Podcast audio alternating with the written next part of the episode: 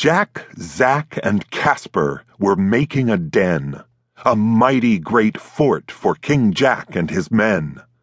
A big cardboard box, an old sheet and some sticks, a couple of trash bags, a few broken bricks, a fine royal throne from a ragged old quilt, a drawbridge, a flag, and the castle was built.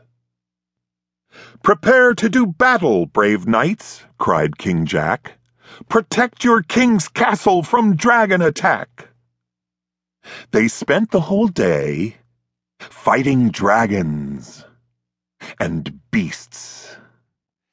Rah! And returned to their stronghold for fabulous feasts.